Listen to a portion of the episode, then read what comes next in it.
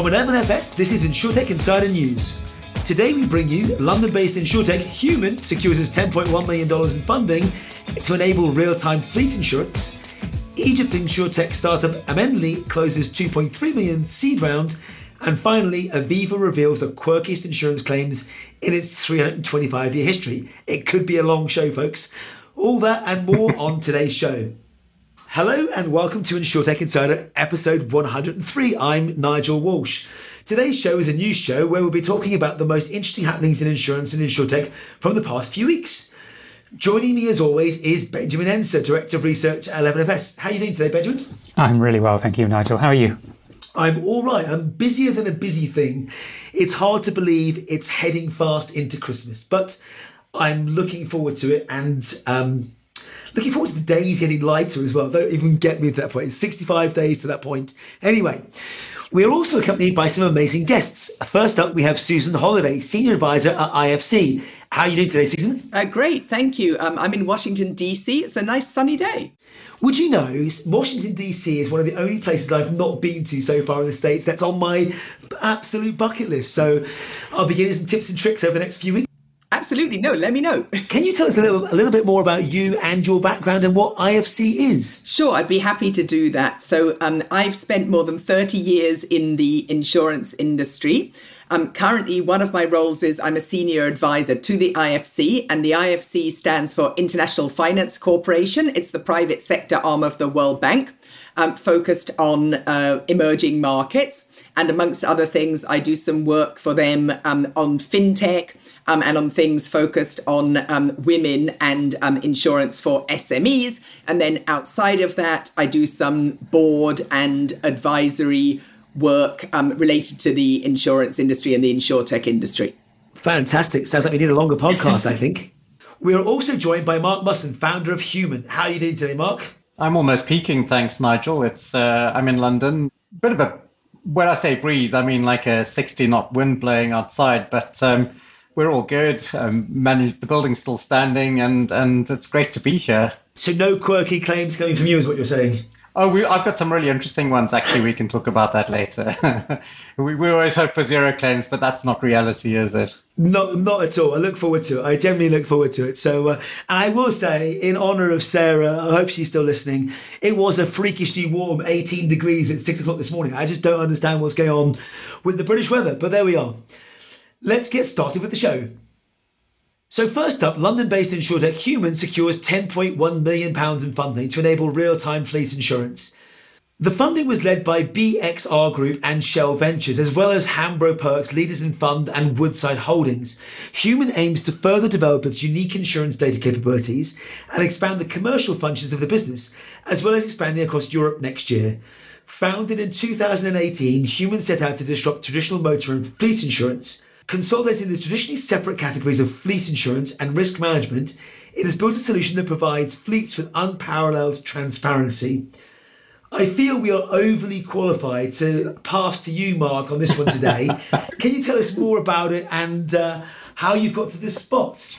Yeah, it's it's been it's been an interesting four years. We, we actually started out with nothing to do with insurance, and um, because I'm kind of unemployable in the corporate environment, but spent a lot of many years building trading systems, sort of post trade settlement, um, custody, and fund administration, where you're dealing with massively complex data problems and uh, building systems that can make sense of all of that and then make decisions off the basis of the sense it's making.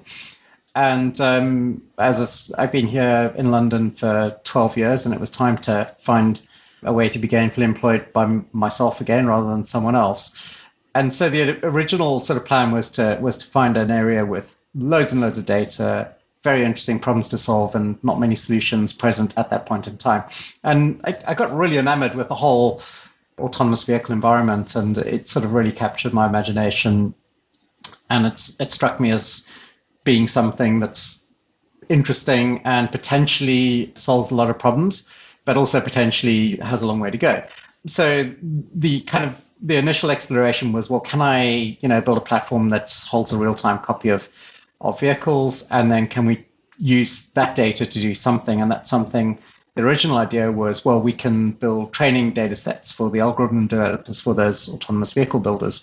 So the way the platform's built is to have this very, very, very fine grained contextualized view in order to generate enough interesting events to be able to train machine learning algorithms in, in that sort of environment.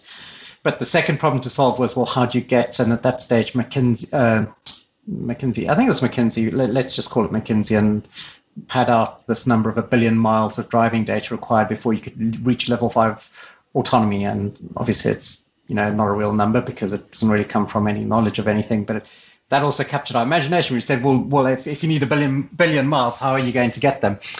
And um, through a very various sort of I guess the, the random walk around figuring this out, we, we started working with um, with a company that has about 300 Toyota Priuses it leases to Uber drivers on a weekly basis, and they do 60,000 miles per vehicle. And boom, there you go. That was the solution. So we struck a deal with that fleet to, to collect all of the data. And the only thing we had to do was solve the insurance problem, which was seemed like a fairly easy thing to do at the time. But um, well, just, just just to find the insurance problem. What do you mean by the insurance problem? Well, it's a commercial. This is the thing, right? So it's it's a commercial fleet policy, and um, the average sort of tenure of a driver is about a month max. So they don't really care if there's a dent in the bumper and things like that. The mileage is 60,000, as I said, per vehicle, super high. They are taxis and they drive around London. So it's probably the most uninsurable proposition ever. You've you've been to to um, certain other cities in Europe, right, or yeah. Latin America, right? yeah, I, I grew up in Africa. You know, um, it seemed pretty tame to me at the time, but apparently it's not. So there you go. Yeah, and and so so unpicking the it seemed to me, oh well, this is really easy, and then it turned out to be really difficult, and to to redux the whole thing, we, we ended up looking at um, things from a slightly different viewpoint and understanding look we have every single moment of, of every single vehicle. And um, underneath because of what we wanted to do we built a at that stage a fairly rudimentary but a pretty decent geospatial risk model underneath it as well. And things just kind of grew from there. And and we ended up saying we initially me but then as we built the team slowly saying well I understand how um, you know a trade works. You have some events floating around. There are algorithms that notice changes. Uh, these changes can be attributed to a, a, change in some form of state. In this instance, exposure, and that has a different price. That seemed pretty logical and easy to me to, to figure this out.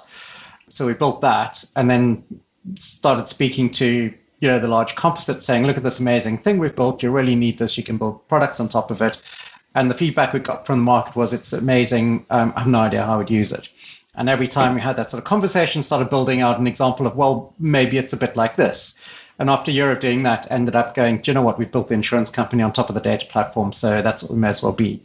And so last year was the culmination of going through our FCA regulation process, finding insurance capacity, building the product out for real, and launching it. So, in a very kind of convoluted way, that's how we arrived at. We didn't set out to solve the fleet insurance problem, but we found an interesting way to do it. It's a fascinating view, and actually, the journey you've just taken us on from solving problem to getting regulated yourself is very similar to what we've seen in other insurtechs, but actually fintechs yeah. before us, where the fintechs got yeah. tired of dealing with some of the traditional incumbents that were moving too slow, and so we can go quicker yeah. and be more agile and and and elsewhere. Yeah. There's two things that I that you've said that I'm really intrigued by. Number one is raising money during a pandemic. I'd be keen to get your experience mm. uh, and mm. share that how that was different or how that would be perceived different, harder, easier, or or just yeah. maybe maybe just different, uh, given what we've gone through the last two years. And number two, of course, is you know you talk about taking guesswork out of the equation here and the use of AI. Yeah. So I'd love to dig into that a little bit more. So t- tell yeah. us more about the process of raising money during a pandemic? I mean, it's a you have to be very intentional about it, um, and by that you just need to treat it as as uh, kind of as as a project and and really dig into it and kind of the way you develop products and segment, be very careful about segmenting out all of the investors, build a decent CRM before you reach out to anyone, understand who's writing checks, who isn't writing checks, what stage their funds at, um, how how deployed are they, do they have uh, firepower at that stage to deploy, are they writing into the sector, at what stage are they and at what stage are you? Like don't approach a Series A fund at seed and don't get seed funds to write anything into your Series A, and there's the reasons for that. But yeah, I mean, I think yeah, I've been look. It's it's not my first sort of company at all. When I was in South Africa, I started and uh, built and sold five companies prior. A very different environment, uh, much more entrepreneurial, much looser. So it's much more formal in London. But um, and I learned a lot during that process, to, down to the point of you really are segmenting everyone down to the ones you really want, mm. uh, and then selling. And then once, and then to to sort of the flip side of coming out of that is once you've done the job really well once, and um, with the, I think. Um, you know, for this last round we've just closed now, um, literally we didn't take outside money. We, we got offers from outside money and we didn't take it. We stuck with our existing investors. Um, with one new fund from Hambros, um, treat, you can treat them pretty much as a new investor, but they've sort of been watching from the sidelines, so they do have the inside information. And there, the the, the I guess the um, the lesson there is, you know, be clear about your plan, execute your plan. If anything changes, and, and it is always going to change when you're doing these things, make sure everyone's 100% informed and, and never, ever, ever let them have any surprises, good news or bad news, always share it. No surprises. And that way people back you and support you, you know, and that, that's the key thing. Interesting, really interesting. Susan, you're, you're straight back from the wonderful ITC that I was frustrated to miss out on, and it sounded like a great event. And actually, I believe you were doing a number of panels, one on AI and auto. Is this something that you saw lots of on in Vegas a few weeks back? Yeah, so I, I should get some kind of award because I've been at ITC every single year, um, either in person or last year uh, or last year virtually, and on panels every year except the first one. Um, it always bothers me a bit about ITC when you see loads and loads of kind of stands of companies in that exhibition hall that look like they're doing nearly the nearly the same thing, right?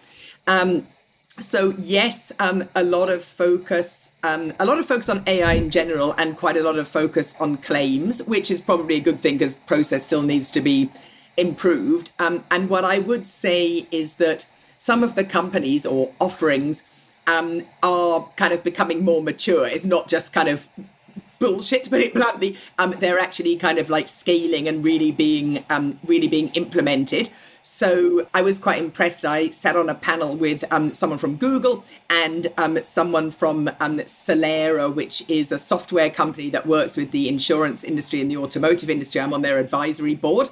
And um, you know there are some um, th- there are some good things going on. So I think it's it's starting to reach kind of proper proper deployment, not just kind of at scale, right? Not just talking about it, um, which is a good thing. And there are some interesting ancillary, just to throw this one because I really like it, interesting ancillary things. Um, for example, um, they can help with um, finding parts um, that can be reused if you have a very new vehicle that's maybe been involved in an accident or something um, the whole kind of green parts thing. And I think that's a kind of like nice add on that could be attractive to um, the automotive sector, to insurers, but actually to to consumers um, as well, and can be also relevant to the fleets that we, we heard about earlier. It really is fascinating. The other thing that I've seen over the years, and, and Benjamin, you may see the same, is the shift almost from personal auto to commercial auto has been really interesting given this i think the complexity is probably similar or on par, but actually the, the the management of said complexity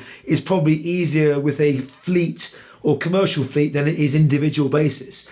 So Benjamin, I don't know if you've seen much in that space. I know the competition here, Mark, to, to your world is actually quite intensive as well. So I don't know. I don't know who wants to go first on that quickly. Well, I'll just uh, touch on it quickly. I, I, I, agree. Actually, I think it's a really, really interesting area because I think the fleet owners have a real incentive to try and drive down their insurance costs.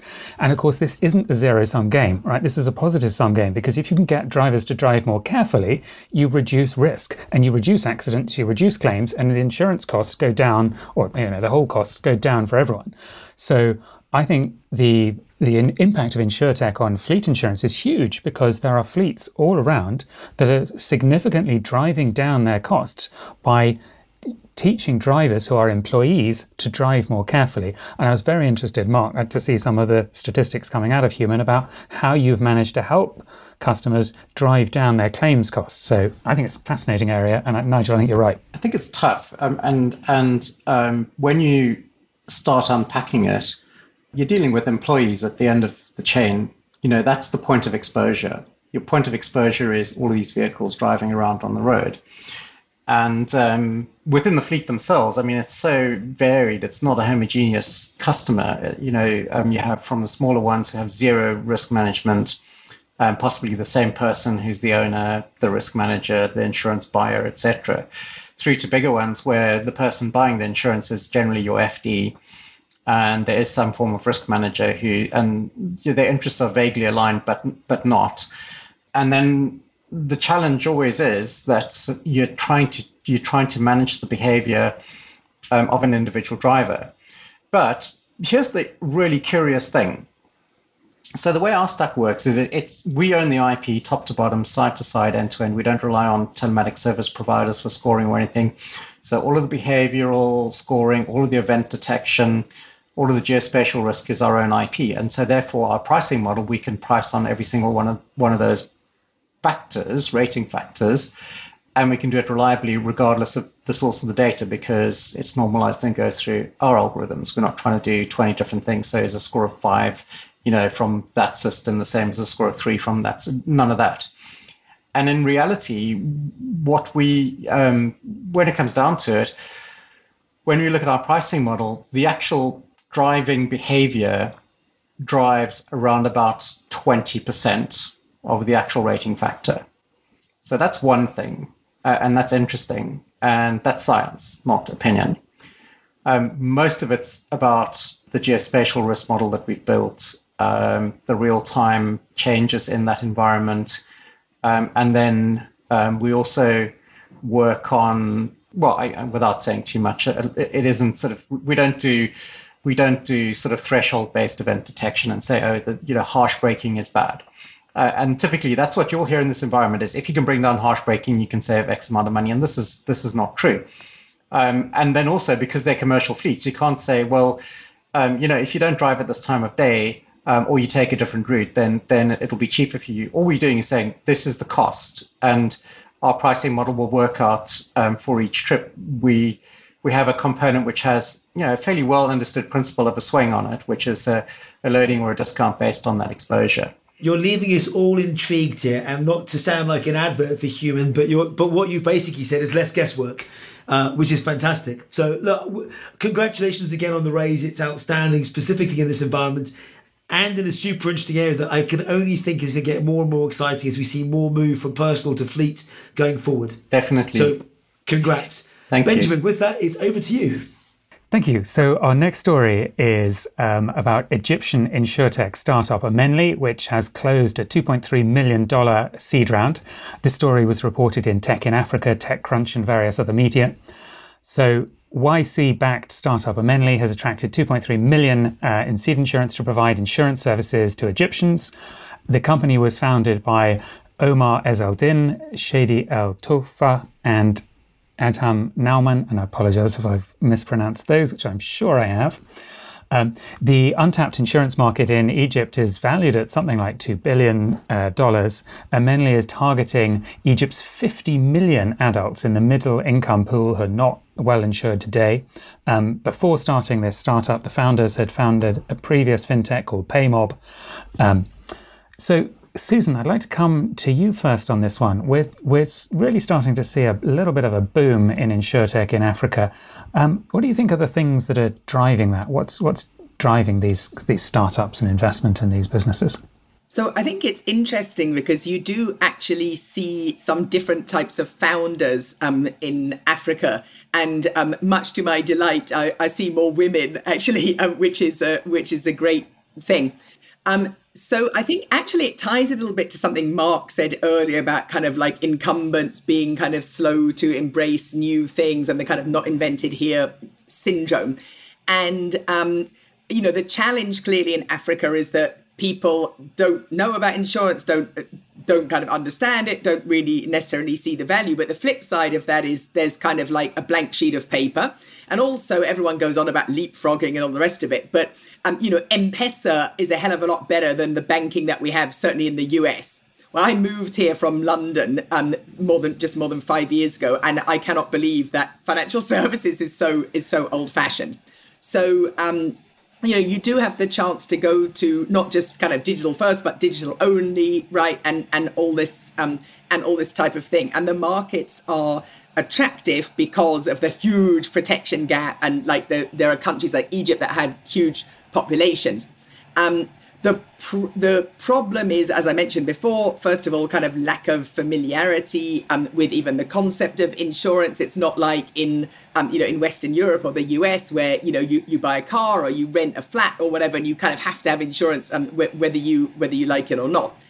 And um, the other thing is when we're talking about partnering with incumbents, this is a bit of a generalization that's slightly unfair, but on the whole, believe it or not their systems are kind of like even worse than the ones in Europe. So a lot of them literally, I mean, I went to see a company once um, in Africa where the, the server was um, kind of like at the company's office, but it was like next to the parking garage, and um, they were try they were trying to like market insurance on Facebook, and I'm like, well, that doesn't work anyway. But um, you know, we feel that you have some more basic things to fix because we think your server might like get blown up. Um, and, um, you know, they were sending backups to the bank every week in armored vans, which really, really got hijacked and all this kind of stuff. So it's quite tricky sometimes to kind of find partners, and it's really tricky to get to scale. There's loads and loads of really cool ideas in Africa, but not many of them, partly because they're, they're newer in terms of when they were founded than, than the ones we're seeing in US and Europe, but not many of them have really got to scale. And then just the final thing what is kind of like cheap and mass market for us is not cheap or mass market um, in most of those countries. So I'm actually pleased um, that you mentioned that they're focusing on quote unquote middle income because everyone was chasing this kind of trendy bottom of the pyramid, blah, blah, blah. And um, I, I, just don't think that's a, a viable business model and, unless you're really relying on kind of like donor funding. So th- there's a few things going on, kind of positive, um, positive and negative. But I, I have seen quite a few interesting startups over the last few years coming out of Africa. Definitely. I thought one of the really interesting things about this story is that part, one of their objectives is to sort of build partnerships with consumers so that consumers can get instant quotations and access to lots of different policies. So not only is this about you know, getting access to insurance at all, but it's also about encouraging sort of more comparisons and so on. Nigel, I know you've sort of had a one of the previous episodes of InsurTech Insider, you were talking about InsurTech in Africa and so on. Do you do you agree with Susan's perspective on some of the challenges of, of making InsurTech successful in the continent? Yeah, I, I, I do, and I, and I, was delighted to learn from Lami and others that we had on um, one of the previous shows about the Cadogan economy and the small side of things. I think the sheer scale and the size of the opportunity is huge and I agree. We've got we've got to start moving up from the entry level, or we called it nano insurance last time, all the way up into this middle income bracket. But you you you mentioned a point that's true in every single facet of society, and that's education. How do we educate you on what you need, what you should have, and what's nice to have? And I'm not sure there's a single stone unturned across the globe where we are constantly on this battle to help people understand if they have some money, what they should do, what's nice to have, and what they must have. And getting that is is just absolutely critical, I think, uh, wherever we go. And, and and enabling that then is the next challenge. But we yeah we learned, we learned last time from from Lami and others about how they're actually making this come true. I agree about education. One of the challenges I think it, though is, and I'm kind of biting the hand that's fed me for over 30 years here, but insurance tends to come from, you know, we have this great product, and if you don't buy it, you're an idiot, right? And I would make two comments. One is some of the products are great, but some are not that great because they were invented 100 or 50 years ago when society was very different um, from what it is now. And the assumption that kind of, you know, if you don't buy it, you're wrong is it may not, the person may be making a perfectly rational decision. So I do think that we need to look at the kind of overall risks. And i've done some work on this particularly for women and smes in some emerging markets that they're facing. And as you mentioned nigel what are the various tools that you can deploy to kind of like manage and mitigate those those risks? And quote unquote insurance is is one of those but there are there are others as well but unless the offering is actually dealing with the real risks that people are facing then it doesn't it doesn't make any sense and it's it's not going to scale. And as I say, a lot of the things I think were kind of um, invented a long time ago or focused on d- very different family and societal situations um, and they're, they're not really helping. So i'm glad to see some of these startups are kind of um, focusing on yeah different types of different types of products and kind of um, you know almost like a bundled approach of what we would call insurance with with other things as well. I'm conscious that we've got three british people talking about africa with a with a proper african on the call.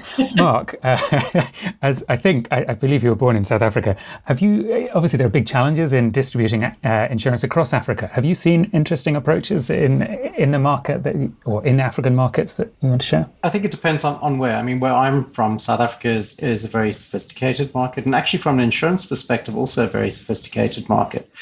But um, I, yeah, I think um, well, there are a couple, couple of things. So one's sort of Africa related. One isn't. Some while back in 2009, I did a year's worth of work with the African Development Bank, working on some of their challenges. And and what was really interesting to me was that measurement of impact. And I think you you kind of have to think about it in those terms. And um, I was helping them with, amongst other things, getting the data and the analytics together to figure out what impact looked like for, for, for the African Development Bank. And it's, it's a really, I think it's a good sort of way to frame the problem because what ADB does, um, I'm sure Susan, you'll be familiar, you know, particularly given your, your current, um, I guess, involvement, um, is that either through grant funding or project funding, um, funds development initiatives throughout Africa and they're very driven towards the Millennium Development Goals. And, and a big chunk of these are, you know, how do you demonstrate and to how do you align to one or more of Millennium Development Goals? And the great example, um, and actually the person I worked with there was is, um, a most amazing person called Ellen Gottstein, and she came from the World Bank at that stage. And um, she redid the entire analytics framework. And at, the, at that stage, they were kind of going, well, the cost per kilometer of roads, for example, things like that. Those are the KPIs that they were measuring from an impact perspective. And she put in place a program um, to, the good example was if you're building a school in a community, um, then what they wanted to do was rather than, well, it cost, you know, uh, 50p per brick or whatever, was do a long-term study of following everyone that in the community that went through that school and what happened to them afterwards in terms of improvement of, of their lives. You know, did they end up in a university somewhere, et cetera, et cetera. And to cut a to cut a short story very long, which is what I'm doing right now, is you can't actually take, as you said, you know, um, the three or four westernized, uh, three three British and one sort of super westernized person, and um, understand uh, how how you're making a difference. Now, in the African context, actually, there's self-insurance and and collectives, and and that is that is how people protect themselves uh, in reality. Um, and generally, they don't need help from companies to monetize that process. And that's actually an interesting thought to think about. In South Africa, there are collective savings initiatives called stokvels, and what happens with those is uh, people pool their money and then someone gets a loan, and then when they've paid that back, the next person can take that loan and uh, and do something with it. So there's that community pressure. Everyone lives in the same area. Everyone's making sure no one's going to default on the loan. So there's almost zero default from very poor people, zero default, etc. And I, these these sorts of structures were the inspiration for Grameen Bank. I'm not sure if you're familiar with with that and that whole sort of microfinance environment. And the products that that come out of that are they don't look like anything that we could imagine. And I, I think that would be my take. And I think also to touch on something you know Susan said is is M-Pesa, and I know the guys that um, built the systems that did that. It, there is this leapfrogging thing, but it's not what you think. Um, because of the lack of infrastructure, so there is no banking infrastructure, but there's huge mobile phone penetration. Uh, no one has a bank account. Back in, you know, the 2000 and let's say the millennium, digital wallets were created which are operated via SMS, and effectively that's where M-Pesa started. So that, that it's it's it's not an environment. You really do need to be on the ground. You need to have the cultural context, and you need to understand what the need is before you can go and imagine solutions. And so, therefore, typically, what I would say is you never see those solutions coming out of London or anywhere like that. If you know, if I, I've, the product that I've built doesn't translate into um, the South African environment. Uh, there's a huge need for fleet insurance, but the product I've built doesn't translate, for example. But I know that, so it's not a market that we're going to go and tackle. I don't know what the answer is, but that's my view. I think it's great that we're seeing you know African insurtechs getting funding to grow uh, the insurance market in the, all the various different diverse African countries, and I'm, I'm, acutely conscious that Africa is a vast and diverse continent. And um, however, if you want to dive more into the topic, our last episode covered all things cross African uh, insurtech with some amazing guests from Lami and Resolution Insurance Kenya. So don't forget to check that one out. For now, we're just going to take a quick break and we'll be back very soon. Introducing the Truly Digital Manifesto. If you're not truly digital already, well, you're missing out on a massive opportunity. Faster processes, more customer value, and higher revenues. It's not the future, it's already happening. So, how do you measure up? Head over to trulydigital.elevenfs.com to see what it really means to be truly digital. Welcome back. Let's get on with the show. So next up, we have a firm favourite of ours. German insurtech startup GetSafe adds $63 million to its Series B. This from TechCrunch. Uh, GetSafe has extended its Series B round that it previously announced in December 2020, so only a few months later. In addition to its original Series B of 30 million, the company is adding a further 63 million in fresh capital. Overall, GetSafe has raised 93 million Series B round. That's a huge number now. And actually, I'm delighted to see these sorts of numbers in comparison to some of our friends across the pond in North America. Investors in today's funding round include unnamed family offices, as well as Early Bird and Abacon Capital. Some of the company's existing investors, such as Commerce Ventures and Swiss Re, are also investing in the company once again. The service is now active in two markets, Germany as well as in the UK, and while GetSafe has more the customers in its home market, the company's metrics are going up and up. GetSafe currently has around 225,000 customers in Germany and 25,000 customers here in London. Where do we start on this one, folks? It's great to see, I guess, am I allowed to call it a double dip or going back again for extra funding? Mark, having just raised money, why would you go back and get money again so soon after the first raise? Is that is that normal in this instance? Yeah, I think, I mean, well, oh, yes, I think absolutely it's normal. Um, I, it depends. And I think there, there, are a couple of things driving it. There's, there's a lot of capital looking for homes at this stage. And um, some of it's halo effect, um, success begets success. I think that, um, you know, they're, they're, it depends on plans. I have no idea what they're planning to do with the capital. Um, we're looking to put out a note right now. We have um, a plan to extend this round we've just raised. For example, we have a particular, it's all going to be invested in growth. Um, can't really say how yet, but it, it depends. I think it's a, it's a good time to, to be raising money right now. Um, if you have credible, strong plans, then the capital's available. I do think, in a way, that there's a lot of pressure to take more money, and we had to resist this in our last round. It's almost 100% oversubscribed. And the challenge that if it's a price round is you end up, you know, doing a massive amount of dilution. So often the, pattern that I'm seeing is that after the round, there's a lot of money raised on a CLN, which is just basically a discount to the next round, um, which means that you're not really managing that dilution. And so you can take the extra capital.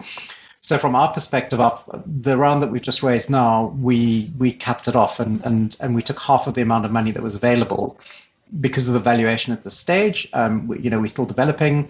And so, therefore, the dilution would have been excessive to take more money. And that was as much as we had plans to spend uh, at that point in time. We further developed those plans, um, and now there's the opportunity to take fresh capital, which is non dilutive, a uh, combination of venture debt as well as um, convertible loan notes. So that would generally be the scenario. I, would speak totally out of turn. That's I'm just of that's our scenario right now, and I think you'll find that that's generally representative of, of why fresh capital would be coming into a company.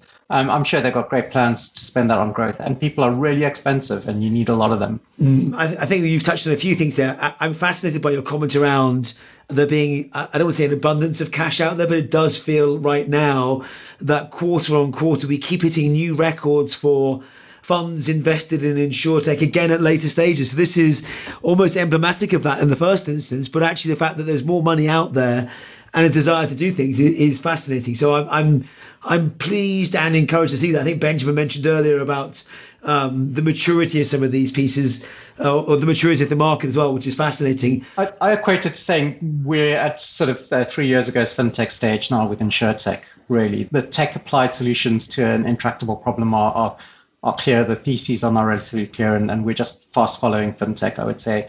So if, if you if you had to say what's going to happen next, just look at what happened to fintech over the last few years. Maybe we'll uh, maybe we'll go faster and learn by their mistakes as well. I'm not saying they've made any mistakes, but maybe we'll learn by mistakes as well. Talking about fintech, a good segue is one of the things that GetSafe believes is that they the best way to sell insurance is through a direct relationship with its end customers. Now, Susan, you mentioned the maturity of the market in the US where you are right now, and obviously knowing the UK market too. Um, the mobile app today acts as a key part of the company's product offering as you can buy new insurance products, manage existing contracts, and so much more. Do you agree with that approach? Is that applicable in all markets? I know they're only Germany and UK today. Can you see the same working in North America as a, a route to engaging customers app only? I think it depends on the segment. For us, it's very much not a thing because because we are commercial. But in, in personal lines, yeah. Sorry, Susan, over to you. No, no, no problem because you're B two B. So I think um, so. It depends on the line, but more it depends on the customer. So a uh, source of sadness and disappointment to me is that um, used to, uh, many companies still have agents for personal lines in the US, which for me makes absolutely no sense, and I do not want to talk to them. Um, and I, I, I, had to once, and I did explain that, you know, I was an MD at Swiss Re, and then the conversation became pretty short, which was a good outcome for both parties. So I think the answer is yes, because um, when you talk about kind of next generation or whatever, right? People are doing everything on their on their mobile phones, and also, to be honest, calling up agents and stuff is a pain in the neck, right? Because they can't work 24 hours a day and all the rest of it. Um, but there is a bit like we talked about the incumbent systems earlier on in Africa. There is an existing infrastructure, and quite frankly, I think the US insurers should be much more radical at looking at their business models. They, they keep trying to justify why agents are a good idea, and I think they're not. Ironically, in Africa, I think a different model of agents actually is valid because people don't know how to kind of do everything on their own, necessarily on their mobile phone. They need kind of help setting it up initially and how to get the whole thing to work and all the rest of it. So it's kind of funny that we have all these agents where we don't need them. And you, I think the sort of what I would call the digitally enabled agent who can help people to get set up. Or help people who only have one phone in their entire family for six people or whatever. It is actually a, a good model in some of the developing countries. It, it's an amazing segue almost like you've read the notes but it's an amazing segue to one of their or their primary market i guess in germany. If you if you compare them to wefox who actually partners with 700 agents and 5000 associate brokers who they distribute wefox products to their own customers. So Benjamin, one for you. Is it actually a regional thing to Susan's point that you see here? Because I'm, you know, now that I'm leaning heavily into the North American market, I'm semi with Susan here going, I don't understand why these folks are here. And maybe to, to Mark's point, we're a few years behind fintech, but maybe the geographies are in different ways. And is there, again, back to the not liking the word leapfrog, but is there a way to skip some of this and go, actually, agents absolutely have their place for certain things where we need to educate, understand, or give you confidence. But if it's a straightforward commodity product, we should be able to do it all digitally. Completely. Consumers are very habitual, right? So people are used to buying insurance in particular ways in particular countries, and they continue to do those things until they stumble across a better way of doing it. Uh, obviously, younger consumers are more open to change because they ha- haven't formed those habits. So you do have this sort of history of agent-based distribution in the United States and in some European markets like Italy and, and to some extent in Germany. What I think is really interesting about, actually, I see a lot in common between um, WeFox and GetSafe. What's really interesting is can you use the app to engage customers, right? Can you use the borrowed relevance of the things that customers actually really care about, their cars, their houses, their wealth, their health? Can you use that to create that engagement that then gives you a better relationship and indeed a better understanding of that customer's risk? So, actually, whether you're a broker as a business model or an underwriter, having that direct relationship with the customer and the data is super, super interesting. I think the advantage a WeFox has is as a broker, they can bring in more underwriters and probably price better and give each individual customer a better choice of policies than if you just un- if you're just an underwriter. So actually, I think the WeFox strategy is probably going to be more successful in the long term because you can give customers more choice in developed markets like Germany or the United States. But I think the key thing is that customer engagement that you get from having the app. Because if you don't do that, the danger is Google or someone else, Ping An, comes in and takes stands between you and your customers. I'm not saying a word to that. It was almost bait then, Benjamin. I'm not saying a word to any of those things. the, um, but if we go full circle, and actually maybe what you're saying is you heard it here first. Are you saying WeFox and GetSafe should be combined as one to go after things in a better way in an end-to-end fashion? And if we go full circle, um, one of the things GetSafe plans to do with its funding is finally get its own insurance license. Sound familiar, Mark? Yeah, it does. I think it's it's it's it's a well-trodden sort of path, and and if you look at it, then the challenge is, and and obviously we obviously we're we're investigating. Um, the, the challenge is where in the stack do you sit and how much um, of the stack do you take and um, what's your relationship with your reinsurers. I'll tell you a, an apocryphal no name story actually on that basis re- relating directly to this, which is um, we were speaking to the head of reinsurance at um, a well known US listed insurtech in some or other segment and um, they he identified this new moat, which was basically I, I won't use our language. I'll just moderate that a bit, but really rubbish underwriting. And the thesis is they've stuffed it up so badly that the reinsurers have pulled up the bridge and no one can follow them into the market. So, you know, I think the complexities of, of running risk capital are perilous in many ways. Um, I think the temptation, uh, if you wind back, look, look, capacity is is is hard. Capacity is hard. Uh, in in commercial motors, it's extremely hard. We we you know, I think we got quite good at, at figuring this out, and, and we will be making some announcements shortly in that regard. Um, and then for us on the commercial side of things, you know, uh, where we're setting up our own risk carrying entity, again, because our customers generally prefer rated paper, even having a mix of rated and unrated in, in the fronting stack is, is very difficult for us. So our path is more on the reinsurance side or somewhere um, you know further back in, in, in quota share, which is quite interesting in and of itself because then you have access to alternative pools of capital and it all gets really interesting. And then with the data that we have, actually, because the reinsurers are so shielded from the perils that they are ultimately responsible for, we think we've got a very interesting proposition there. If you take some of the other sort of um, well-known UK uh, motor insurtechs have all set up Gibraltar carriers um, and are now mostly writing on their own paper um, because they're not well exercised in underwriting, are really not having um, the underwriting discipline isn't there. And um, the uh, underwriting performance is generally not great. I think that there's some going to be some interesting blowups that'll happen. I think it's very tempting, but it's also super difficult, and we are very, very wary of it. It's a really interesting point, and I think the two things you've highlighted for me are one, it's a path well trodden, therefore they can learn and see what others have done.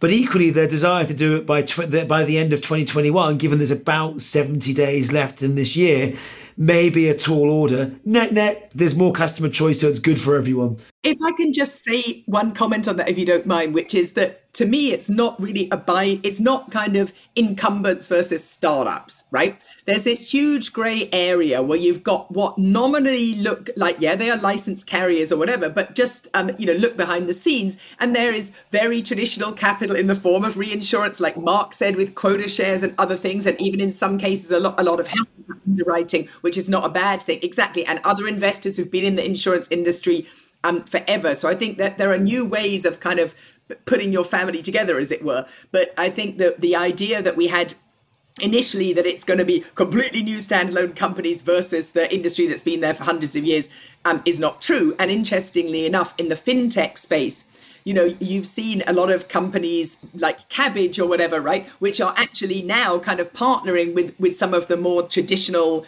traditional companies. So it's it's very debatable whether you're you know like in i mean lemonade and next insurance whatever are not divorced from the traditional industry in, in any way at all. Couldn't agree more. And both many of the insurtechs are invested in by some of the tr- traditional CVCs or otherwise. Um, but I'm also seeing many of the insurtechs be the new distribution arm for some of the legacy or, or incumbent products. So I think what I love about insurance most is the collaboration coming together rather than fighting all the time. So that we're all out there to fight for customers' attention and what's not. But I do think the collaboration here is stronger than, than any other industry. I'll, I'll wrap this one up. Good news for all, and congrats again. Get safe. Benjamin, over to you. So, uh, the last story we've got a bit of time to cover is uh, from the UK. And this is a, the insurance scheme that's been designed to cover live events has been hit by concern over conflicts of interest. This has been reported in the Financial Times. So, brokers and event organisers have criticised a delayed uh, UK government backed £750 million insurance scheme that's designed to carry the UK's events industry through the pandemic. The Chancellor of the Exchequer, Rishi Sunak, said at the start of August that the scheme would help support live events threatened by any further lockdowns or um, COVID 19 restrictions. Uh, it was meant to be in place from September to help organisers plan for a busy reopening schedule of live events from corporate conferences and award dinners to music and comedy gigs.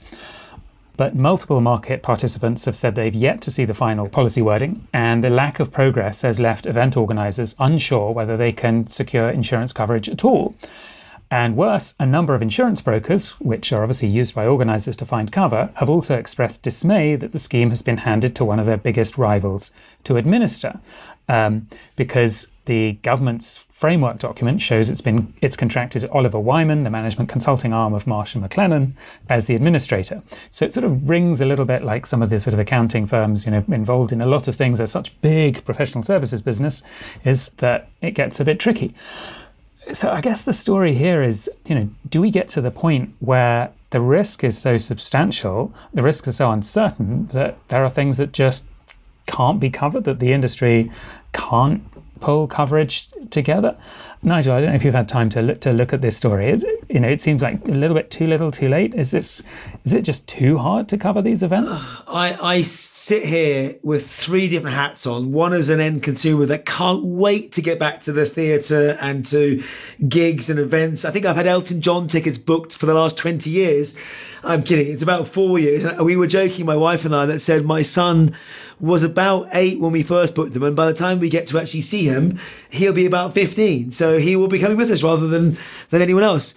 So I'm a, as a consumer, I can't wait for these things to take place again.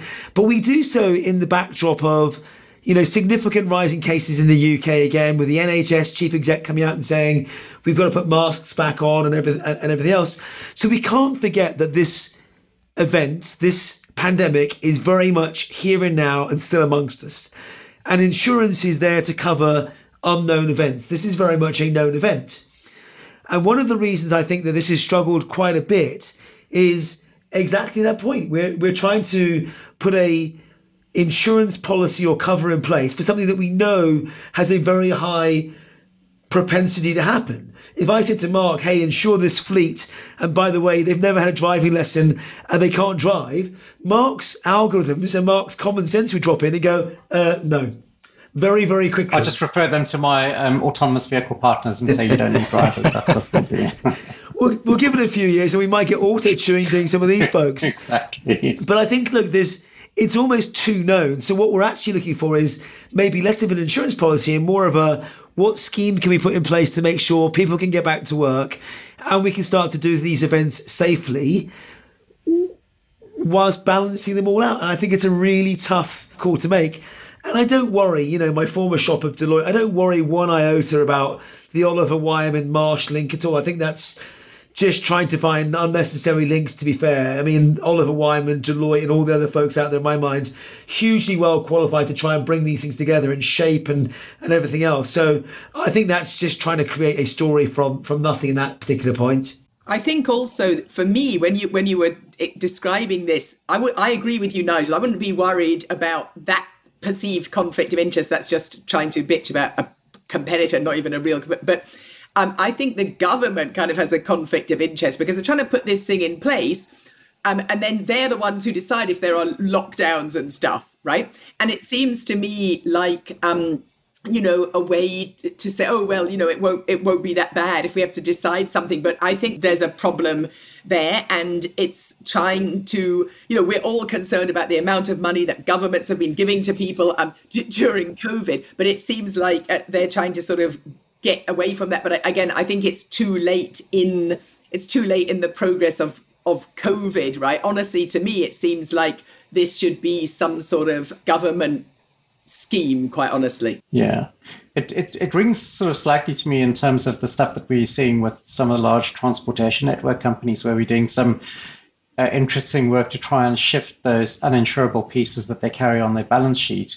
You know, um, and because they're uninsurable, um, if you look at the uh, at, at Lyft and Uber's filings, they're each carrying in the region of a billion on their balance sheet, which is basically the the risk that they're covering. And uh, because it's so known, it is going to happen. People are going to crash. And, and I think it, what Nigel you were saying earlier um, as well resonates very much with that. But who who is that um, backstop of last resort? I guess is the question. In this instance, it's certainly not the entertainment industry. They've got no money left to put into it, right? And it's true for so many industries. These, unfortunately, were towards the end of the list. If you look at the total cost of COVID to the UK government at the moment, it's roughly what 370 billion pounds. It's a huge amount of money that at some point we're going to have to pay back. And you prioritise schools and uh, and hospitals and everything else first and foremost.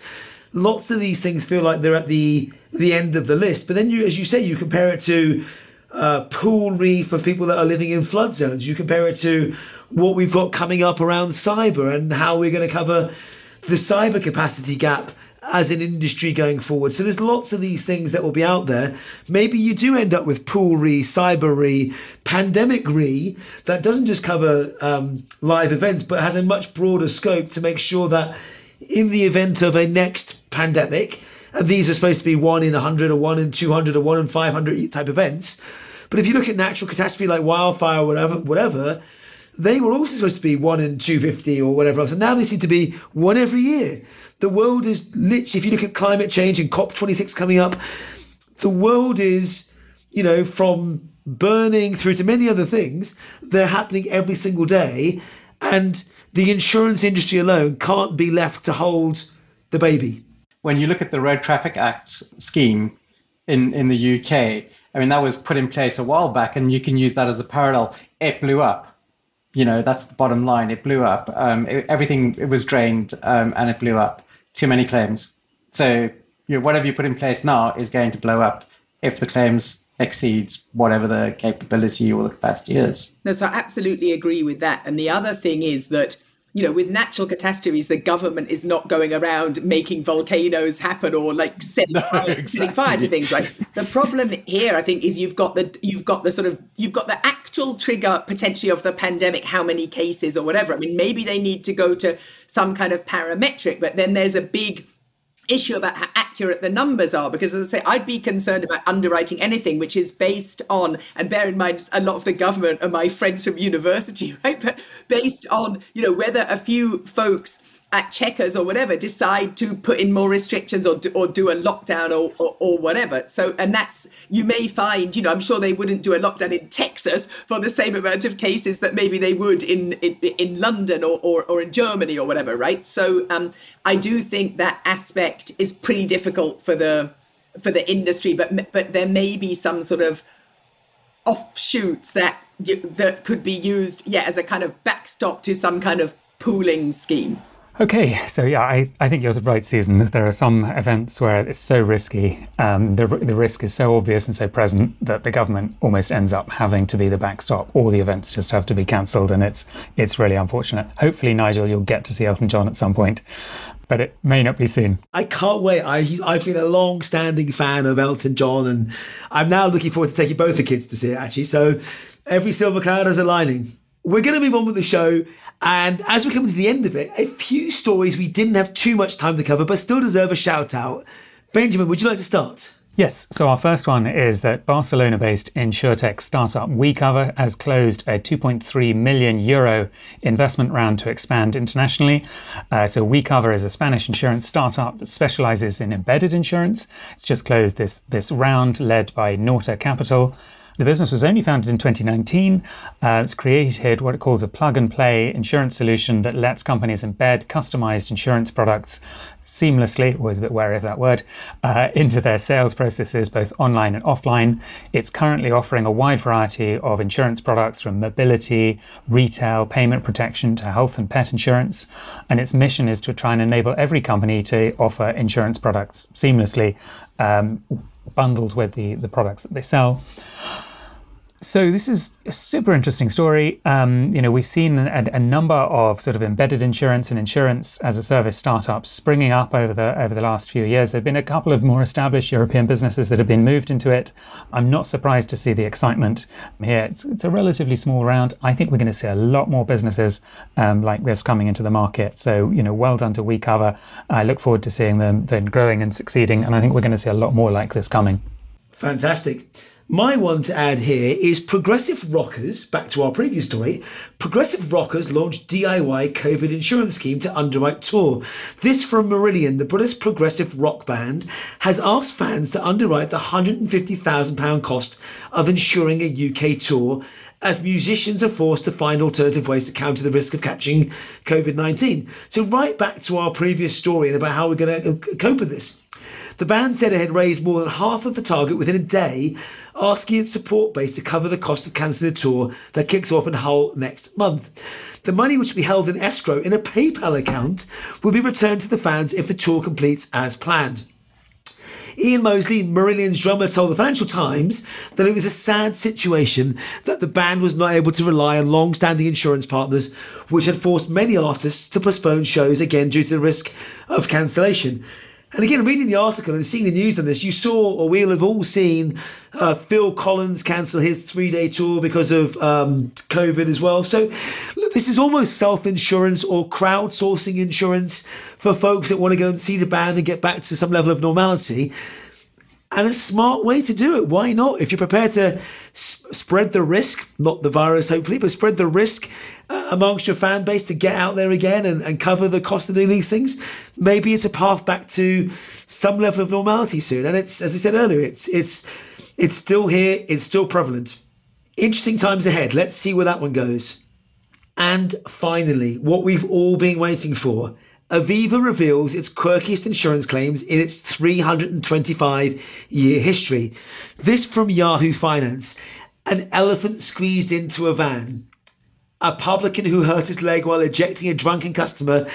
And a husband who accidentally cooked his wife's jewellery are among the most unusual claims that Aviva has ever dealt with. Aviva has trawled through its archive to take a look at claims dating back centuries as it approaches its 325th anniversary on November 12, 2021.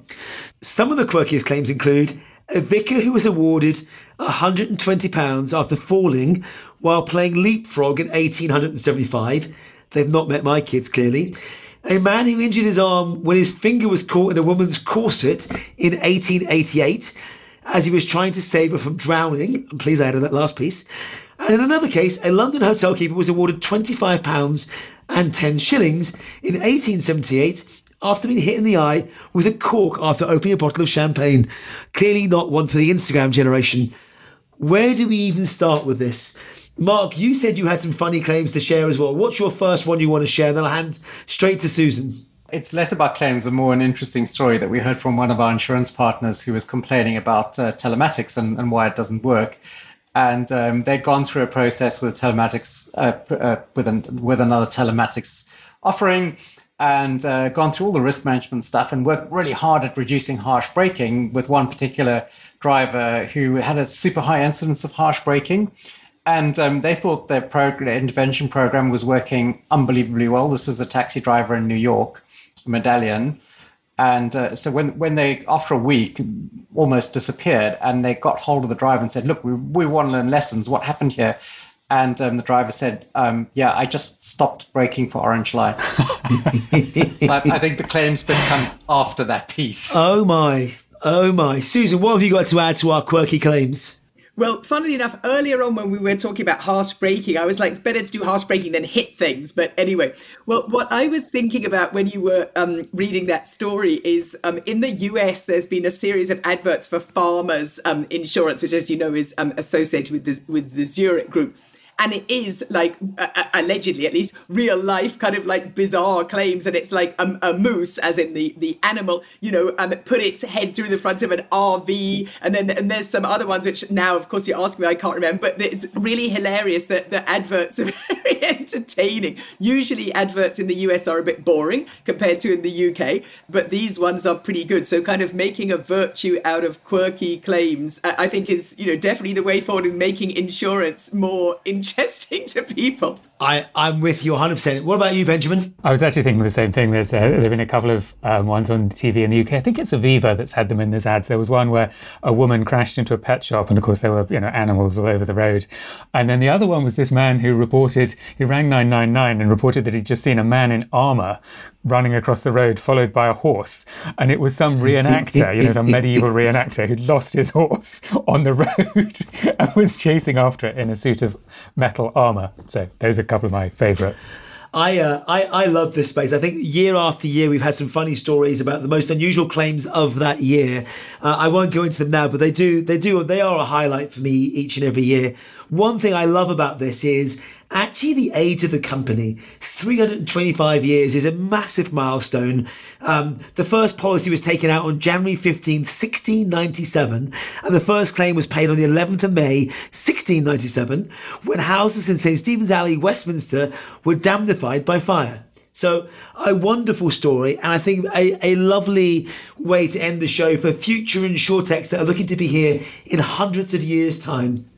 So, with that, that wraps up the new show for this time. Where can our listeners find out more about you? Susie, can I start with you? Gosh, okay. Um, so, um, obviously, as far as what IFC does, um, we have our website, um, which is ifc.org. Um, people often get that one wrong. And um, I am quite a bit on LinkedIn. Fantastic. Mark? We've been pretty dark, actually. So, you can find me on LinkedIn. I, I'm very open to, to chatting to people. And then our website is, is www.humn.ai. That's human with reduced vowels. You and Aberdeen Asset Management are all trying this new vowel list oh, technology. Oh, we, they, they went extra. They, they went extra. They took two out. We just removed oh, one. dear. What can I say? Benjamin. I'm on LinkedIn and 11fs.com. And for me, you'll find me on Twitter at Nigel Walsh no vowels removed. Thanks to all of our guests today. Thank you for listening. If you like what you've heard, subscribe to our podcast and don't forget to leave us a review. It helps us to make it better and helps others find the show. As always, if you want to join the conversation, find us on social media. Just search for 11 colon FS or InsurTech Insider. Find us on Twitter at InsurTech Insiders or email podcasts at 11fs.com. Thanks very much. See you soon.